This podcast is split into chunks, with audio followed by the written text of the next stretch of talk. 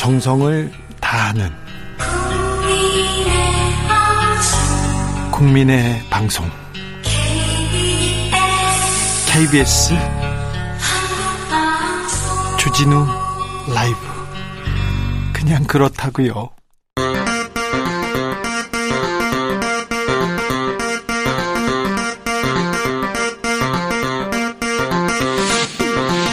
주진우 라이브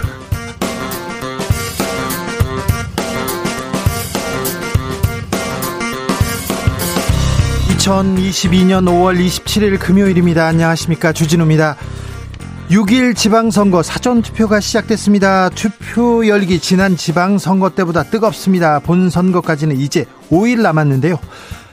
마지막 남은 승패 변수 무엇일까요? 윤석열 대통령의 지지율일까요? 국민의힘 지지율일까요? 민주당 박지원 위원장의 사과는 어떤 또 영향을 미칠까요? 정치연구소에서 짚어보겠습니다. 법무부가 인사정보관리단을 꾸린다. 한동훈 법무부 장관이 왕 장관 소통력이 될 것이다. 논란 이어집니다. 법무부에 인사 검증을 맡기는 것이 적절하냐 지적 계속 나오는데요. 오늘 윤석열 대통령은 미국에서 그렇게 한다. 논란을 일축했습니다. 대통령 비서실에서 사람에 대한 비리나 정보를 캐는 건 안 하는 게 맞다고 했습니다. 주스에서 자세한 소식 전해드립니다. 한미 정상회담, 미일 정상회담이 열렸습니다. 일본에서 한일 외교 당국 간에 빠른 시일 내 회담 열자고 밝혔다는 보도 나왔는데요. 한일 관계 개선이 좀 될까요? 윤석열 정부가 강제 동원 피해자 배상 문제 잘 풀어낼 수 있을까요? 미리 보는 한일 회담 의제 호사카 유지 교수와 짚어보겠습니다. 나비처럼 날아 벌처럼 쏜다. 여기는 주진우 라이브입니다. 오늘도 자중차에 겸손하고 진정성 있게 여러분과 함께 하겠습니다. 사전 투표가 진행되고 있습니다. 사전 투표 하셨습니까? 본 투표 하실 예정인가요? 이번 투표는요. 투표장 가시면요. 1인당 7장의 투표용지를 받게 됩니다. 7장 도장 찍느라고 정신 없었어요. 그런 분들 너무 많았습니다. 그러니까 투표장 가시기 전에 아, 어떤 후보가 나왔고 어떤 사람은 어떤 정책을 낸다.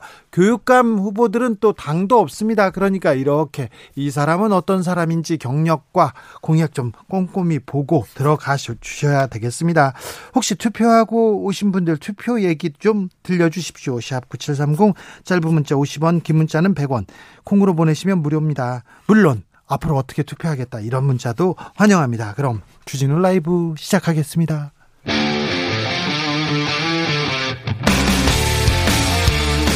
탐사보도 외길 인생 20년. 주 기자가 제일 싫어하는 것은?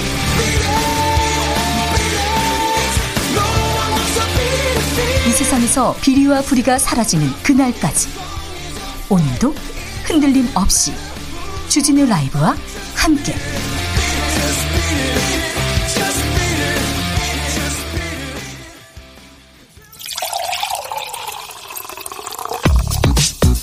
진짜 중요한 뉴스만 쭉 뽑아냈습니다. 주스. 정상근 기자 어서 오세요. 네, 안녕하십니까? 오늘부터 지방선거 사전투표 시작됐습니다. 네, 이 지방선거와 국회의원 보궐선거의 사전투표가 오늘부터 이틀간 이 전국 투표소 3,551곳에서 진행 중입니다. 네. 어, 선거 당일인 6월 1일 투표가 어려운 유권자분들은 이틀간 오전 6시부터 오후 6시까지 전국 어느 사전투표소에서나 별도 신고 없이 미리 투표에 참여하실 수 있습니다. 어, 투표소에는 주민등록증이나 여권, 운전면허증, 어, 관공서나 공공기관이 발행한 사진이 첨부된 신분증 가운데 하나를 반드시 가져가야 합니다. 혹시 코로나 확진자나 격리자는 어떻게 됩니까? 네, 코로나19 확진자 사전 투표는 내일 하루만 치러지고요. 오후 6시 30분부터 오후 8시까지 진행됩니다. 오후 8시 이전에 투표소에 도착을 하면 투표 마감 시간이 지나더라도 투표에 참여하실 수가 있습니다. 아, 확진자는 신분증 외에도 확진자 투표 안내 문자, 아, 코로나19 검사 양성 통지 문자를 지참해야 합니다. 투표율은 좀 높습니까? 네, 오후 5시 현재 사전 투표율이 9.2%가 나왔습니다. 네. 아, 20대 대선 때 같은 시간 기준보다는 낮습니다만 대선보다 낮겠죠? 네, 4년 전보다 4년 전인 7.9%였으니까요. 네. 그보다는 조금 높습니다. 이제 사전 투표가 어, 일상적으로 이렇게 자리를 잡는 것 같습니다. 어느 투표소에 가도 됩니다. 꼭 이, 내가 이 동네에 살아 그 동네 안 가도 되니까 네. 사전 투표하면 편하니까 사전 투표도 많이 하시고 투표 꼭 하셔야 됩니다. 김한수님께서 사전 투표하고 주진우 라이브 정치를 하면서 근무를 합니다. 오늘 심야 버스입니다. 네. 안전 운전 하시고요. 아주 잘하셨어요. 투표하고 주진우 라이브. 아이고, 잘하셨습니다. 김동욱님, 대선 때 생각해 보니까 사람 없을 시간에 갔어요. 근데 사람이 너무 없더군요. 이번 투표율 저주할지도 모르겠군요. 지방선거는요. 지방선거는 투표율이 좀 낮습니다. 낮습니다. 황성규님, 사전투표하고 왔는데 다섯 장만 주던데요. 네, 사전 투표에 참여하는 유권자는 투표용지 7장을 한꺼번에 받게 되면 되는데요. 세종 특별자치시 그리고 제주 특별자치도에서는 각각 4장, 5장 받습니다. 제주에 계시군요. 제주에 계신 정치자분들이 특별히 많습니다. 주진우 라이브 정치자들이. 네. 제주 안녕하시죠? 국민의힘과 한덕수 총리 좀 줄다리기 합니다. 기싸움 팽팽합니다. 네, 문재인 정부 당시 경제수석을 지낸 윤종원 IBK 기업은행장을 국무조정실장에 임명하는 문제 때문인데요. 네. 어, 이를 두고 국민의힘 권성동 원내대표가 한덕수 국무총리를 향해 당이 반대하는 인사를 왜 계속 기용하려 하는지 고집을 피우는지 이해할 수가 없다라는 말까지 했습니다. 한덕수 총리는 이만한 사람 없다. 능력 보고 사람 써야 될 거 아니냐 이런 얘기했고요. 네. 어, 권성동 원내대표는 오늘도 기자들의 질문에 당의 입장을 충분히 대통령과 국무총리에게 전달했기 때문에 어, 두 분이 수기 끝에 현명한 결정을 하리라 믿는다라며 압박을 이어갔습니다. 어, 민주당은 뭐라고 합니까? 네, 박홍근 민주당 원내대표가 이 문제와 관련해서 기자들에게 입장을 밝혔는데요. 그 여권이 본격적인 자리 다툼을 시작했다라면서 이 총리를 인준해달라고 할 때는 언제고 벌써 허수아비 총리로 길들이려는 것이다라고 비판했습니다. 네. 어, 그리고 박홍우 원내대표는 윤석열 대통령이 김승희 보건복지부 장관 후보자를 지명한 것을 두고도 어, 김승희 후보자는 문재인 전 대통령에게 치매 초기 증상을 보인다고 했던 손에 꼽히는 막말 정치인이라고 비판하면서 민생은 방치하며 검찰 독재에 올인하고 부적격 인사를 강행하는 어, 윤석열 정부의 위험한 폭주를 막아야 한다라고 주장했습니다. 아, 윤석열 대통령이 여성 인재들 등용 좀 부족하다 이렇게 얘기하니까 아, 고치겠다 하면서 여성 인사를 이렇게 장관에다 딱 내보냈습니다. 그런데 이 후보자는 사실 지방선거에서도 좀 부적, 부적절하다 해서 공천을 받지 못했던 분인데 장관으로 보내셨어요. 그리고 특별히 아, 문전 대통령한테 이렇게 막말을 했던 분인데 이런 사람을 지금 세워놓고 협치하자는 거냐 이렇게 민주당은 좀 격앙됐습니다. 아, 법무부 인사검증단 꾸린다고 했는데 여기에 대해서도 민주당은 계속 반대합니다. 네, 박홍근 민주당 원내대표는 법무부가 공직자 인사검증기구인 인사정보관리단을 설치하라는 것에 대해 윤석열 대통령과 한동훈 장관이 바로잡아주길 국민을 대신해서 간곡히 요청드린다라며 어, 그동안 청와대 민정수석실이 인사검증을 할 때도 검사를 보낼 수 없도록 했는데 지금은 검사가 직접 인사검증을 하겠다는 것이다라고 지적했습니다. 네. 어, 그러면서 필요하다면 권한쟁의 심판 청구도 검토해 볼 생각이라고 말했는데요. 이 권한쟁의 심판은 국가기관이나 국회, 정부 등이 상호 간의 권한 범위, 권한 범위를 두고 다툼을 해결하기 위해 법원의 판단을 구하는 조치입니다. 네. 어, 또한 한동훈 법무부 장관에 대한 해임 건의도 검토할 것이다라고 말했습니다. 해임 건의요? 며칠 안 됐는데요? 네. 그만큼 법무부 인사검증단 이 문제가 중요하다고 민주당은 얘기하고 있습니다. 추경안 협상은 결렬됐네요. 네, 여야는 오늘 올해 2차 추가 경정 예산안 관련해서 3 플러스 3 원내 라인 협의를 진행했으나 최종 합의안을 도출하지 못했습니다.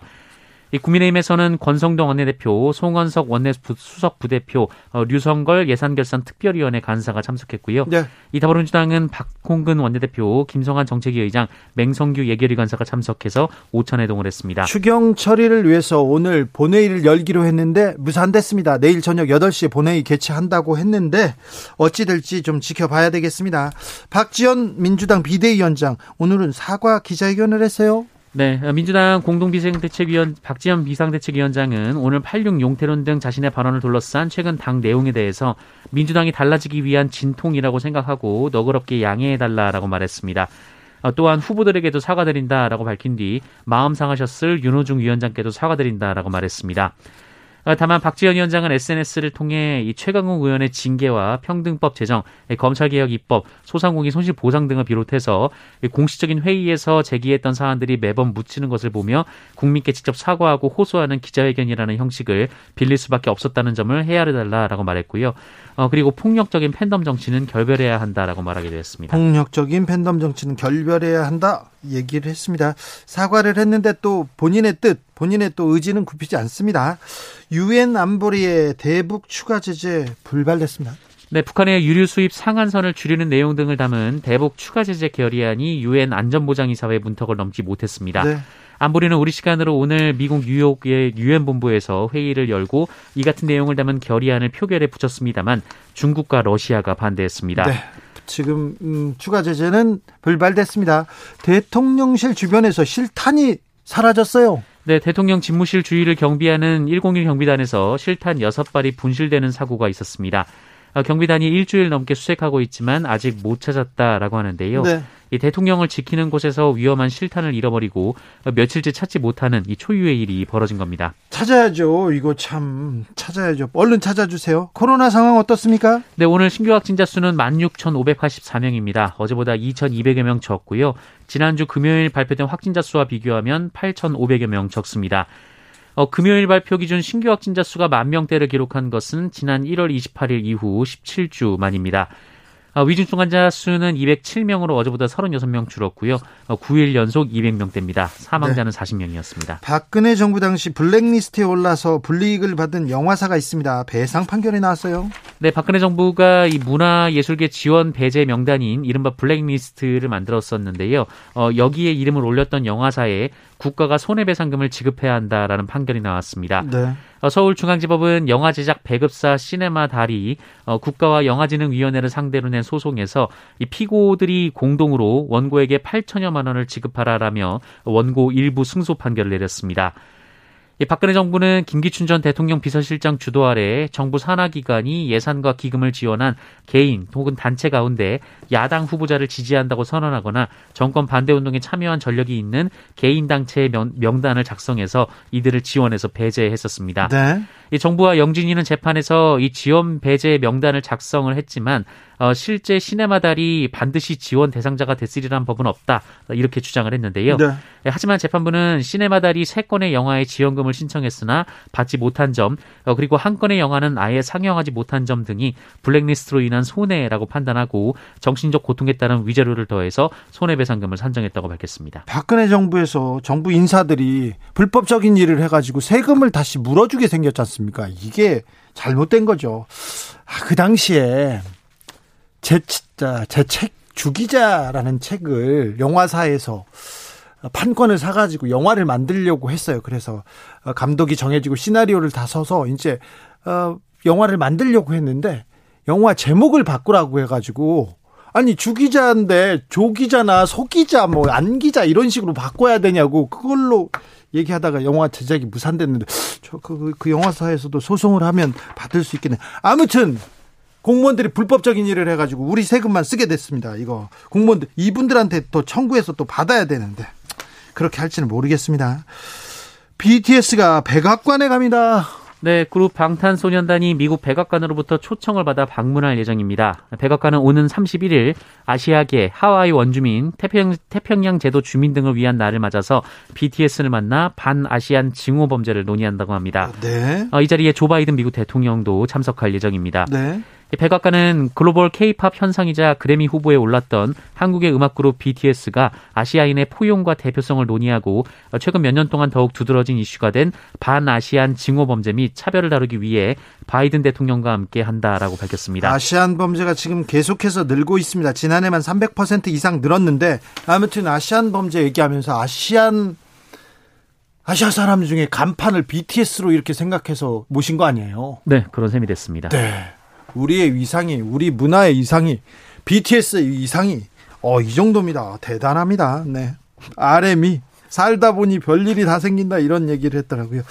아, 신기합니다. 아무튼 BTS 대단합니다. 주스 정상근 기자와 함께했습니다. 감사합니다. 고맙습니다. 지방선거 1일차 사전투표율은 17시 현재 9.2%입니다. 9.2%까지 올랐습니다. 김선호님 생각보다 사전 투표하시는 분들 많았습니다. 늘 고생하시는 선관위원님 그리고 또 선거 해서 도와주는 분들 감사합니다. 저도 사전 투표했습니다. 얘기하시고요. 4350님 사전 투표하러 갔다가 신분증을 안 가져가는 바람에 헛걸음하고 왔습니다. 신분증은 꼭 가져가셔야 됩니다. 9722님 사전 투표하고 나니까 왠지 마음이 편안해요. 일찍 권리를 행사해서 그런가 봐요. 다양한 정보 감사합니다. 주 기자님 화이팅. 9722님도 화이팅 하시고 여러분도 화이팅 하십시오.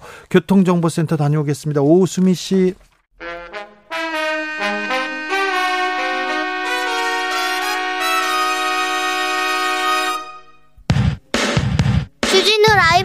퀴즈. 오늘의 돌발 퀴즈는 객관식으로 준비했습니다. 문제를 잘 듣고 보기와 정답을 정확히 적어 보내주세요. 오늘 오전 6시부터 사전 투표가 시작됐습니다. 선거의 기준 18세 이상의 국민이면 모두 투표권을 행사할 수 있는데요. 유효표, 무효표 기준이 궁금하신 분들 위해 오늘 퀴즈 준비했습니다. 다음 보기 중 무효표가 되는 건 몇 번인지 맞춰주시면 됩니다. 자, 보기 드릴게요. 1번 어느 후보자에게 투표했는지 명확한 용지. 2번 정규 기표용구로 투표한 용지. 3번 아무 칸에도 투표하지 않은 용지. 다시 들려드릴게요. 1번 어느 후보자에게 투표했는지 명확한 용지. 2번 정규 기표용구로 투표한 용지. 3번 아무 칸에도 투표하지 않은 용지. 샵9730 짧은 문자 50원 긴 문자는 100원입니다. 지금부터 정답 보내주시는 분들 중 추첨을 통해 햄버거 쿠폰 드리겠습니다. 주진우 라이브 돌발 퀴즈 월요일에 만나요.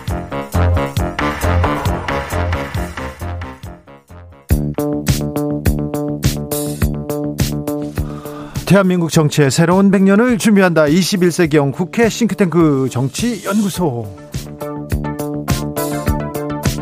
정치권에 보내는 고급진 정치 컨설팅입니다. 오늘도 뜨겁게 분석해 봅니다. 박시영 TV 진행자 어서 오세요. 네, 반갑습니다. 박시영입니다. 자, 이택수 리얼미터 대표 어서 오세요. 네, 안녕하십니까. 네, 오늘 드디어 사전 투표 6일 지방선거 투표가 시작됐습니다. 네, 시간이 여, 빨리 가죠. 그렇죠. 지금 네. 어, 17시 현재 9.2%의 투표율 보이고 있습니다. 네, 예상하던 바죠? 네, 그 정도 예상했는데요. 그러니까 지난번 지방선거가 지금 동시간대 7.9%였거든요. 네. 한 1.3%포인트 높은 수치인데 네. 사실 이게 특별히 높다고 볼 수가 없는 게 사전 투표에 대해서 과거에는 네. 그 진보 성향이 있는 분들이 좀 주, 많이 투표장에 나갔지만 지난 대선부터 국민의힘 국민의힘 쪽에서도 적극적으로 사전 투표 참여해달라라고 얘기했기 때문에 어떤 뭐 특정 정당이 그 사전 투표가 높다고 해서 유리하다 이렇게 볼 수가 없고요. 어, 대체적으로 오늘 뭐 한 10.23% 정도 10.2 이 정도에서 마무리가 될 것 같고요. 근데 이제 대개는 오늘보다 내일이 좀 더 많이 하세요. 네. 과거 역대 투표를 봤을 때. 근데 내일 지난번에 보면 20.14%였는데 대략 한 24% 내외에서 어, 사전투표가 마무리되지 않을까 싶습니다. 선거를 거듭할수록 사전투표율은 조금씩 올라갑니다. 네, 그렇습니다. 네. 그래서 지난 4년 전 지방선거 네. 투표율 60% 60%보다는 조금 더 높은 네. 음, 수치가 예상이 되는데요. 네. 뭐 물론 그거보다 낮을 수도 있는데 네. 아무튼 그거보다 약간 낮을 것 같아요. 아, 네. 낮게 보시는 분이 있고 네. 또60% 살짝 넘어서 한 60, 한 2%이 정도 되, 는 것으로 보는 분들도 계시고. 선거 첫날 여야 표정은 좀 어떻습니까? 박시영. 아니 뭐 지금 뭐 그 전체적인 흐름이 네. 국민의힘 쪽에 좀 더 유리한 조사 결과들이 많이 나오니까요. 예. 아무래도 허니문 효과가 있지 않습니까? 네. 그러다 보니까 이제 취임 컨벤션 효과도 있고 또 야당 쪽에 악재 요소도 좀 있고 그러다 보니까 이제 어, 국민의힘 쪽에서는 조금 더 어, 느긋한 것 같고요. 예. 여유가 네. 좀 느껴지고 민주당은 바짝 긴장한데 어, 얼마 전까지 이제 박지원 비대위원장이 좀 논란을 촉발시켰는데 오늘은 좀 수습이 수습이 지금 되는 모양입니다. 예. 사과를 했고요. 예. 후보들하고 어, 윤호중 비대위원장이 그러면서 좀 봉합이 되는 양상이고요. 네. 어쨌든 좀 민주당도 어, 박빙 지역이 꽤 있기 때문에 긴장감을 가지고 지켜보는 것 같습니다. 네, 지금 국민의힘 정당 지지율이 어, 이제 2020년 음, 뭐새 보수당 등등이 합쳐져서 미래통합당 출범 이후에 네. 어, 최근 들어서 이제 최고치를 찍었다는 음, 최고치입니까? 네. 네. 어, 리얼미터가 어, 5월 16일부터 20일까지 자체 조사한 내용인데요. 네. 국민의힘이 50.1%, 어, 더불어민주당이 38.6%로 뭐 대략 5대 4. 근데 이제 50%를 넘은 것이 예, 처음 있는 일입니다. 이제 네. 미래통합당 이후에. 자세한 내용은 중앙선거론에서 심의로 참고하시면 되는데요. 여론조사 공표 금지 기간 전에 조사죠? 네, 지난주 월요일부터 네. 금요일까지 아무튼 지금 그 국민의힘은 흐름을 타서 네. 지금껏 역대 최고치로 이렇게 흐름을 타고 있다 이렇게 봐야 됩니까? 네, 네 그렇습니다. 예. 그렇 그런 면은 분명히 그 보이고요. 여론조사 네. 상으로 보면 어 좀 이번에는 샤이 보수보다는 샤이 진보가 좀 있을 가능성도 있습니다. 왜냐하면 민주당이 조금 우세 지역 같은 경우도 어, 여론조사를 해보면 네. 어, 과거만큼 그렇게 그 여론조사 결과가 나오지 않고 있거든요. 그것은 뭐 물론 지금 이제 새로운 정부가 출범했기 때문에 새로운 정부에 대한 기대감의 반영일 수도 있고요. 민주당에, 민주당에 대한, 대한, 실망감도 있겠지만 여론조사에 좀 적극적으로 응답하지 않는 경향성도 좀 보여요. 예. 그래서 이제 그런 층들이 과연 투표장에 얼마나 나올지 그 부분도 변수가 좀 될 것 같습니다. 네, 뭐 특히 이제 대선 이후에 예. 어, 연령대별로는 이제 뭐 전반적으로 그렇지만 특히 2030, 네. 40 세대까지 국민의힘, 그러니까 민주당은 지지율이 비슷한데 국민의힘 지지율이 조금 더 많이 민주당은 그럼 그 수치를 지키고 있습니까? 어, 대략 그렇습니다. 제가 이제 대선 한 2주 전에 2월 셋째 주랑 좀 비교를 해봤는데요. 뭐 가령 어 이제 20대 같은 경우 당시에는 어 더불어민주당이 29%였는데 어, 지금 이제 33.5%였습니다. 아까 조사 결과를 말씀드렸고요. 국민의힘은 어 2월 셋째 주 32%였는데 지금은 50% 가량 나타나고 있습니다. 네. 그래서 20대 같은 경우 이렇게 많이 올라가고 30대도 마찬가지입니다. 당시에 이제 37%였던 지지율이 지금 39.3%로 민주당은 비슷한데 국민의힘이 예, 당시에 36%였는데 지금 49.4%. 자, 그럼 20대, 30대에서 국민의힘이 민주당을 압도하고 있네요. 여론조사상으로는 그런 것 같고요. 예. 어, 아무래도 그건 정말 20, 30대 입장에서는 새 정부가 출범했기 때문에 어, 잘했으면 좋겠다라는 어, 기대감이 반영된 수치가 아닌가 그렇게 보여지고요. 예. 어, 그런 분들이 과연 투표장에 얼마나 적절히 나올지가 좀 변수가 될 것 같습니다. 반면에 이제 40대, 50대, 60대는 변화가 있지만 아주 크지는 않습니다. 40대 같은 경우 어 현재 민주당이 51%, 국민의힘이 35%, 민주당이 앞서고 있는데요. 당시에는 이제 민주당은 53%로 비슷했고 국민의힘이 26%에 불과했었는데 한 9%포인트 가량 오른 거죠, 40대가. 예. 근데 이제 40대 같은 경우 지난 대선 때도 투표율이 조금 상대적으로 다른 연령대에 비해서 좀 낮았어요. 그래서 40대가 이제 특히 민주당의 강세 계층인데 이번에 얼마 어느 정도 이 어, 이 현 정부를 국정 운영 안정을 위해서 투표할 것이냐 아니면 견제를 위해 투표할 것이냐 근데 40대 같은 경우 이제 견제라고 응답하는 분들이 많으신데 이분들이 얼마 어느 정도 투표장에 나오느냐에 따라서 민주당의 희비가 좀 갈릴 것 같고요. 50대 같은 경우도 지금 음 국민의힘이 오차범위인데 살짝 높은 수치를 기록하고 있는데 당시에 에, 대선 전에는 민주당이 조금 높았었거든요. 근데 지금 국민의힘이 오차범위 살짝 높은. 근데 50대는 뭐 그렇게 큰 변화가 없었습니다. 60대 네. 이상도 마찬가지고요. 지난 16일부터 20일까지 전국 만 18세 이상 남녀 2,528명을 대상으로 리얼미터가 했습니다. 자, 아, 격전지로 가볼까요? 네. 경기도로 가보겠습니다. 경기도 오 치열합니다. 이렇게 치열한 어, 선거가 있었냐? 있었죠. 있었는데 이번에는 단연 경기도가 뭐 원래 경기도 여론조사 하는 게 경기도가 제일 어렵습니다. 그래요? 예. 왜냐하면 31개 시군이 있는데 네. 어 그걸 이제 권역별로 랜덤하게 그 샘플링을 합니다. 그 샘플링 하기는 합니다만 이게 또 시간대별로도 또 많이 달라요. 왜냐하면 서울로 출퇴근하는 분들이 경기도에 많이 계시기 때문에 40대, 30대, 20대 많지 않습니까? 서울로 출퇴근하는 분들이 이분들이 주중에는 어 사실은 화이트 칼라 표집이 좀 잘 안 잡힙니다. 안 잡히죠. 주말에는 안 상대적으로 잘 잡히거든요. 네. 그리고 이제 저녁 시간에 좀 잡히고요. 네. 이런 변수들이 약간 있어서 조사 기관들이 시간대 관리를 어떻게 하느냐, 주말에 했느냐, 또 주중에 했느냐, ARS로 했느냐, 전화 면접 조사를 했느냐, 또 유선 무선과의 반영 비중의 차이 뭐 이런 등등 때문에 요즘 어 김동연 김은혜 두 분의 여론조사 결과 보면 서로 많이 달라요 조사 기간마다. 그래서 네. 경기도는 정말 혼전 상태다 이렇게 볼 수 있을 것 같습니다. 그렇습니다. 다른 조사 그 지역들은 어 패턴이 어느 정도 일관성 있게 나오는데 경기도 같은 경우는 확실히 패턴이 좀 불규칙하게 나타나서 김동연 기문의 양쪽에서 다 기대를 할 수밖에 없는 네. 그런 여론 지표들이 나오고 있는데 지금 저는 부동층을 이제 관심 있게 보는데요. 어, 경기도 같은 경우에 부동층 규모가 좀 적게 잡힌 조사들에서도 지금 팽팽한 것으로 많이 나오기 때문에 네. 정말 경기도 지역은 어느 지지층에서 투표장이 많이 나오느냐의 싸움이지 지금의 여론은 뭐 큰 의미가 네. 없는 것 같습니다. 완전 팽팽한 네, 상황이라고 동의하고요. 또 강용석 또 정의당의 황순직 후보인가요?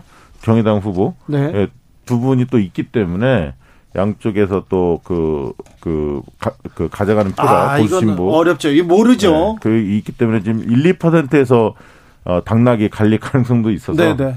어느 계층이 적극적으로 투표장에 향하느냐에 네. 따라서 네. 결론이 날것 같습니다. 정의당 한, 황순식 후보는 네. 그리고 무소속 강영수 후보는 얼마나 득표하는지 이것도 큰 변수가 될 것 같습니다. 음. 인천 계양을로 가보겠는데요. 대선 주자 민주당의 간판이죠.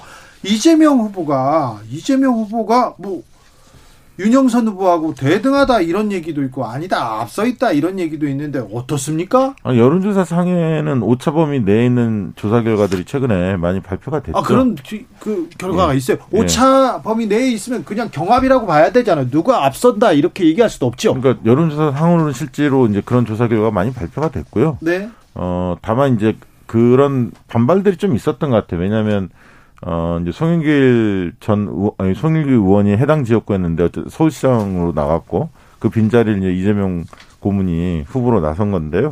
어, 굉장히 시끌벅적하게 선거전이 전개가 됐거든요. 그렇죠. 가장 뭐 지지자들이 많이 많죠. 오고, 뭐 예. 유튜브들도 뭐 생중계하고 그래서 개항이 들썩들썩 거렸습니다. 근데 그것이 꼭 좋은 것만은 아니거든요. 아, 지역 주민들이 볼 때는 그렇겠죠. 너무 요란스럽다라고 보일 수도 있기 때문에 그러면서 이제 또 다른 지역 또 지원 유세를 나가지 않을 수 없었고 이재명 고문이 상임 선대위원장을 맡고 있기 때문에 당 전체를 지휘해야 하기 때문에 그러면서 이제 좀 불만들도 좀 나왔던 것 같아요. 그러니까 네. 이제 그러다 보니까 최근에는 좀 조용한 선거전 나홀로 선거전 형태로 아, 조용히 지역을 누비고 다니면서 뭐 사람들 우르르 몰리는 것보다는 네. 그렇게 진심을 좀 보여주는 방식으로 패턴을 좀 바뀌었는데 그것이 과연 유권자한테 어떻게 평가를 받을지는 모르겠습니다.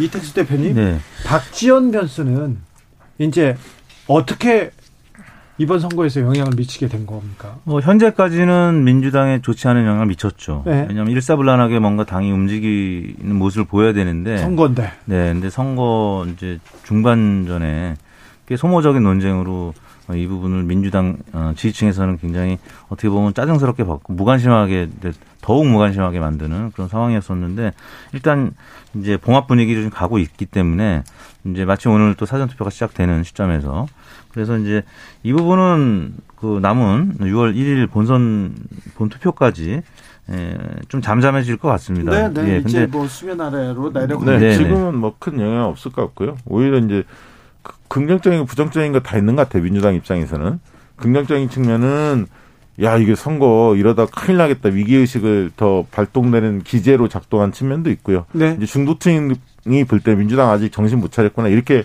느껴질 수도 있는데 민주당 입장으로서는 다행히 어, 조기에 이게 봉합이 됐기 때문에 큰 영향은 없을 것 같습니다. 네. 인천시는 어떻습니까?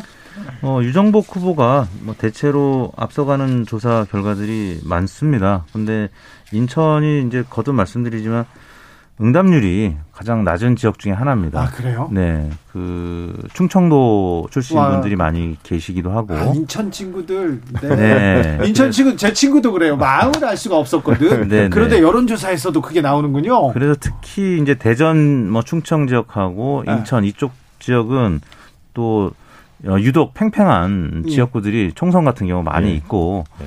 대선에서도 굉장히 박빙으로 나온 지역구들이 많이 있습니다. 그래서 인천은 현재 이종복 후보가 많이 앞서가고는 있습니다만 오차 범위 내의 결과들도 있고 오차 범위 밖의 결과들도 있긴 한데 어, 이 지역도 이재명 후보가 최근 들어서는 조금 만회하고 있는 상황이고 네, 조금 올라가는 분위기죠. 그러면 네. 그럼 개항을 보건 선거하고 인천시장하고 조금 영향을 어 저는 영향이 있다고 보는 보는 네. 편입니다. 그러니까 이재명 후보가 선거 캠페인 기조를 좀 바꾸면서 최근에는 조금 바닥을 친 느낌이에요. 조금 그 승기를 잡아가고 있는 게 아닌가 저는 개인적으로 그렇게 보고 있는데 그것이 과연 인천시장 선거까지 얼마나 영향을 주지 영향은 분명히 줄 텐데 네. 전체 판을 역전을 시킬 만한 힘이 있을지는 좀 봐, 봐야 할 것 같습니다. 아직은 유정복 후보가 좀 앞서 달린다, 네. 달리고, 네. 달리고 있다 이렇게 보시는군요, 두 분 다. 근데 투표 용지를 8장까지 받는 지역 중에 하나가 이제 개항이거든요. 네. 근데 이제 지방선거 특히 줄 투표하잖아요. 네. 그렇기 때문에 이재명 후보하고 또 이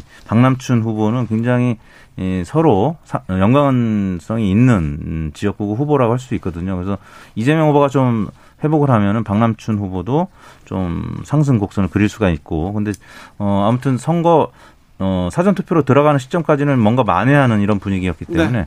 예측하기 어려운 지역 중에 예, 하나인 것 같습니다. 서울은요? 서울을 우리가 이렇게 몇 번, 네 번째 부르, 부르게 됐는데 서울은 어떻게 서울은 됩니까? 사실 오세훈 후보가 많이 앞서고 있죠. 여론조사 상으로 많이 앞서고 아, 그런데 있고. 오세훈 후보는 지방선거 때 여론조사할 때 지방선거든 총선이든 항상 앞서서 성큼성큼 앞서서 달렸는데 막상 뚜껑을 열어보면 여론조사 결과가 물론 다르더라고요. 지방선거가 예. 대선이나 총선에 비해서 적중률이 낮은 건 사실입니다. 네. 그러니까 출구조사도 굉장히 고전을 많이 했고요. 과거에 네. 그런 부분 분명히 있고 그러나 과거에 한명숙 그 서울시장 선거 때 2010년 사례 그리고 또 지난번 그 총선 때 2016년인가요? 그 네. 총선 때 그 종로에서 정세균 정세균 후보한테 뒤졌죠. 근데 그 당시만 해도 어, 휴대폰 가상번호 이 안심번호가 보급이 되기 전 단계였기 때문에 어, 무선이 배제된 형태의 조사가 주로 이루어졌었습니다. 그러다 보니까 실제 민심하고 안 맞았죠. 왜냐하면 그 당시에도 이미 핸드폰으로 거의 그 소통하고 있었는데 그 핸드폰 조사가 안 된다는 거에 구조적으로 문제가 있었거든요. 근데 지금은 휴대폰 가상번호 핸드폰 조사가 되고 있기 때문에 과거와 같이 그렇게 뭐 완전히 바뀌는 그 가능성 저는 적다고 보고요. 다만 격차는 지금 나온 여론조사 격차보다는 줄어들 가능성이 있다 이렇게 봅니다. 지금 흐름은 어떻습니까, 서울시? 어, 지금 흐름에 큰 변화는 없는데 이제 이 양 후보 간의 격차가 좀 큰 데는 한 25% 포인트까지 차이 나는 곳들이 있어요. 어, 가령 중앙일보 한국갤럽 조사인데요. 네. 지난 23일, 24일 조사입니다. 네. 송영길 31.8, 오세훈 57.9, 뭐꽤 차이가 납니다. 근데 네. 어, CBS 의뢰로 조원 CNI가 조사한 아유, 내용이고요. 잠깐만요. 네. 개옥 개옥 그것만 예, 이것만 얘기하면 됩니다. 지금 다 얘기했습니다. 쫄지 마세요. 지나치게. 예, 지난 23일, 25일 날 조사한 내용이고요. 네. 역시 중앙선거조사 심의위원회 홈페이지 참고하시면 되는데요. 네. 송영길 41.7, 오세훈 54%. 여기서는 그러게요. 12% 포인트 가량 네. 차이가 났거든요. 네. 그러니까 지금 오세훈 후보는 50% 초반에서 좀 균등하게 나오는데 송영길 후보가 어떤 조사는 30% 초반, 어느 조사에서는 40%를 살짝 넘는 결과들이 나오고 있거든요. 네. 그래서 많은 전문가들은 10%포인트 이내 승부가 될 것이다라고들 많이 전망을 해요. 예. 근데 실제 여론은 근데 여론조사는 격차가 워낙 크기 때문에, 어, 뭐 10%포인트 이상 날 수도 있겠다고는 얘기는 합니다만, 이제 많은 전문가들, 여론사 전문가들은 한 10%포인트 이내로 근접하고 있다 이렇게 보는 것이 맞을 것 같습니다. 이변이 일어나지는 않을까요? 지금 상황에서 서울은 쉽지 않아 보입니다. 그러니까 역전의 가능성까지는 네. 쉽지 않아 보이는데 네. 격차가 20%뭐 포인트 가량 날 거라고 보는 전문가들은 그렇게 많지 않은 것 같아요. 알겠습니다. 아까 말씀해 주신 조사는 여론조사 공표 금지 기간 전 조사입니다. 네. 네. 성남 분당갑이나 다른 그 국회의원 재보궐선거는 어떻게 흐름이 어떻습니까? 지금 이제 접전이 제주 울 김한규 후보하고 네. 부상일 후보 네. 여기가 좀 접전인데 접전입니까? 네, 오차 범위 내에서 조사가 상당히 좀 왔고요. 아 그래요? 네 그렇습니다. 그러나 이제 오차 범위 아니지만 약간 이제 승기를 잡는 쪽은 김한규 후보 쪽이 조금 더 유리하게 나오긴 합니다. 차이가 크지 않은 조사들이 굉장히 근데 많아서. 오차 범위 내에 있는 조사가 많아요? 네 요즘에 이거 모르네요. 박빙이네 경합이네요. 제주도는 여론조사 기관들이 가장 예측하기 어려운 곳 중에 넘버 원입니다. 아 그래요? 아 네. 경기도도 어렵다, 충남도 어렵다. 제주도는 그 중에서도 가장 어려운. 왜 그렇습니까? 어, 제주 도민들이 예전에 이제 4.3, 음, 또 있었고 하니까 마음을 잘 안 열어요. 마음을 잘 못 엽니다. 여전히. 있고 외지인들이 조사하는 걸 별로 응답을 잘 안 하죠. 예, 특히 또 그런 부분도 예, 있습니다. 예. 그럼 제주도에서 여론조사 기관을 하나 만들어야 되겠는데요? 거기다가? 네. 그렇죠. 거, 그래서 정량조사 외에 뭐 정성조사를 좀 섞어야 좀 그나마 예측이 가능한 곳이기 때문에 네. 참이 지역은 지, 금 근데 제뭐그 여론조사 상으로만 봤을 때는 네. 그 도지사 선 도지사 선거는 그냥 조금 그렇죠. 한쪽에서 이렇게 민주당이 좀 앞서 달립니다. 어, 오차 범위를 넘는 오영훈 후보가 앞서 달리는데 그 재보궐 선거는 아, 오차 범위 내의 경합이다. 오 네, 그래요? 네. 분당은 어떻습니까? 분당가 분당은 좀 차이가 나죠. 여론조사만 놓고 본 네, 다음에 네. 안철수 후보가 상당히 김명환 후보를 앞서가고 있고요. 네. 오히려 원주 원주 을인가요, 갑인가요? 거기 그 보궐지역 어, 보궐선거는 상당히 팽팽한 것으로 조사되고 네. 있습니다. 그래요? 예. 네. 어, 자 마지막 이제 며칠 안 남았습니다. 이제 거의 끝났는데 그렇죠. 변수가 있습니까? 이점및 마지막 변수가 될 것이다 이런 점이 있습니까? 뭐 어느 계층에서 투표를 많이 하느냐. 지금 국민의힘 지지층에서는 사전 투표도 이제 많이 하기 이제 시작한 것 같은데요. 왜냐하면 네. 국민의힘 소속 의원들이 어 사전 투표를 많이 하겠다라고 이제 얘기를 했기 때문에 지지층도 많이 했어요. 예, 예. 네. 그 상황이고요. 근데 본투표 때 이제 민주당이 지금 당 내분을 수습하는 과정에서 당 지지층이 아 그래도 민주당 후보를 찍어야지 하고 나올 분들이 어느 정도 되느냐. 네. 본투표에서는 상대적으로 과거에 비해서 민주당 어, 지지층의 점유율이 좀 높을 가능성이 있는데 네. 그분들이 얼마나 많이 나오느냐. 그 부분이 뭐 관건이고요. 나머지 기간이 얼마 안 남았기 때문에 큰 다른 변수는 없을 것 같습니다. 저도 비슷하게 보고요. 그 지난번 대선에서 광역단체장 숫자가 10대 7이었는데 국민의힘이 10개, 그다음에 민주당 7개 지역을 앞섰는데 아무래도 그 전체적으로 보면 국민의힘 쪽이 유리하다고 봐야죠. 대선 승리의 기운이 있기 때문에. 네. 그래서 만약에 민주당이 다섯 개 정도에서 만약 여섯 개 이 정도를 광역단체장을 이긴다 하더라도 그걸 패배로 보기는 좀 어렵지 않느냐. 네. 무승부 형태로 봐야 하는 거 아닌가. 저는 개인적으로 그렇게 생각합니다. 사실상 경기를 민주당이 가져간다면 가져간다면 민주당도 이거는 뭐 선방했다 이렇게 얘기할 수 있죠. 뭐 아무튼 나름대로는 선방했다고 볼 수도 있을 겁니다. 왜냐하면 지금 상황 자체가 워낙 어려운 상황이기 때문에. 그렇죠. 네. 그렇죠. 그 만약에 12대 5나 11대 6 뭐 이런 상황에서 경기도를 가져가면 어떤 상징성이 있는 거죠. 네. 예, 수도권 중에서 서울은 조금 어려, 어렵긴 하지만 네. 경기도를 가져간다라고 하면 또 김동연 어, 후보가 갖고 있는 또 네. 예, 민주당 내부에서의 앞으로의 또 어, 기대되는 부분도 있기 때문에 네. 예, 전국 어, 주도권을 완전히 놓치느냐 아니면 어느 정도 가져가느냐에 이제 분수령이 될 것 같습니다. 강원 원주가 원창묵 후보와 박정아 후보가 오차 범위 내에서 경합을 벌이고 있다고 합니다. 그런데요, 이번 선거가 끝나면 민주당에서는 어떤 일이 벌어질까요? 이재명 후보의 정치 입지는 어떻게 될까요? 그게 이제 뭐 인천시장 선거, 경기지사 선거, 또 본인 선거, 전국적인 스코어 이런 네. 걸 종합적으로 봐서 판단이 내려질 겁니다. 그렇죠. 만약에 그 나름대로 선전했다 이렇게 평가가 되면 당 대표 선거에 나갈 가능성이 있습니다. 8월 전당대회. 어, 왜냐하면 이제 민주당의 쇄신 혁신을 제대로 하겠다 이런 명분을 가지고 어, 민생 중심의 정당으로 탈바꿈. 8월까지 전당대회가 미뤄질까요? 선거 끝나서 만약에 결과가 나쁘 좋지 않다면 바로 좋지 않다고 하더라도 전당대회 갈 수밖에 없습니다. 왜냐하면 그 사이에 뭐 혁신위원회 이런 거 띄울 수는 있지만 전당대회가 코앞이라서 그걸 조금 땡길지는 모르겠지만 땡기겠죠. 결국은 전당대회를 통해서 새로운 지도부를 선출하는 쪽으로 방향이 잡힐 거라고 보여집니다. 네. 이재명 후보의 정치적 입지 어떻게 보십니까? 뭐 본인이 개항을 살아남고 네? 이제 원내 진입을 하면 어 뭐 이게 12대 5든 11대 6이든 조금 어려운 선거 결과가 나와도 어 당 이제 재기의 발판을 마련하는 거죠. 본인은 물론이고 민주당도 아무튼 유력 어 잠룡이 이제 살아남아서 다 다음 이제 행보를 이어갈 수가 있기 때문에 근데 만약에 이재명 후보가 개항을 해서 낙선한다면 그러면 이제 당은 굉장히 큰 후폭풍 그렇죠. 맞을 수밖에 없죠. 낙선하거나 아니면 그 이재명 고문은 살아남더라 하더라도 네. 정부에서 광역단체장 내석만 호남 플러스 제주 정도만 인천 경기를 잃는다면 어, 다 잃고 호남 플러스 제주 내석만 만약에 가져간다면 이재명 후보에 대한 책임론이 상당히 나올 수 있습니다. 송영길 전 대표에 대한 책임론도 당연히 나올 거고요. 예. 그렇게 본다면 전당대에 도전할 수 있는 명분이 과거보다 약해진다고 보여지죠. 고민이 많이 될 것 같습니다. 네. 그래도 하시겠죠? 그건 모르겠습니다. 본인이 살아남으면 뭐 예를 들어 13대 4가 되더라도 그래도 이제 불씨는 살아 있는 거고요. 근데 만약에 본인이 낙선을 하면은 12대 5나 뭐 11대 6이 되, 되더라도 아주 당 어, 이 질서가 무너지고 어, 향후에 이 진로가 어떻게 될지는 상상하기 좀 어려운 그림 같습니다. 그럴까요? 7771님께서 지금 투표장 다녀왔는데 줄 서서 투표했어요. 주민들 관심이 많은 것 같습니다. 지방선거가 관심이 떨어지고 투표율 떨어진다고 하지만 그렇지 않은 것 같습니다. 투표, 네. 투표에 대한 열기는 뜨거운 것 같습니다. 꼭 투표하셔야 됩니다.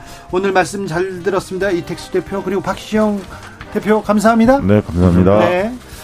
어, 저희는요, 제8회 지방선거 후보 경력 방송 후에 6시에 2부로 돌아옵니다. 이 방송이 꼭 필요하다고 합니다. 그러니까 잘 들어보시고 누가 나왔는지, 누가 나왔는지, 어떤 얘기를 하는지 챙기시고 투표장에 가시라는 얘기입니다. 저는 잠시 후에 돌아오겠습니다.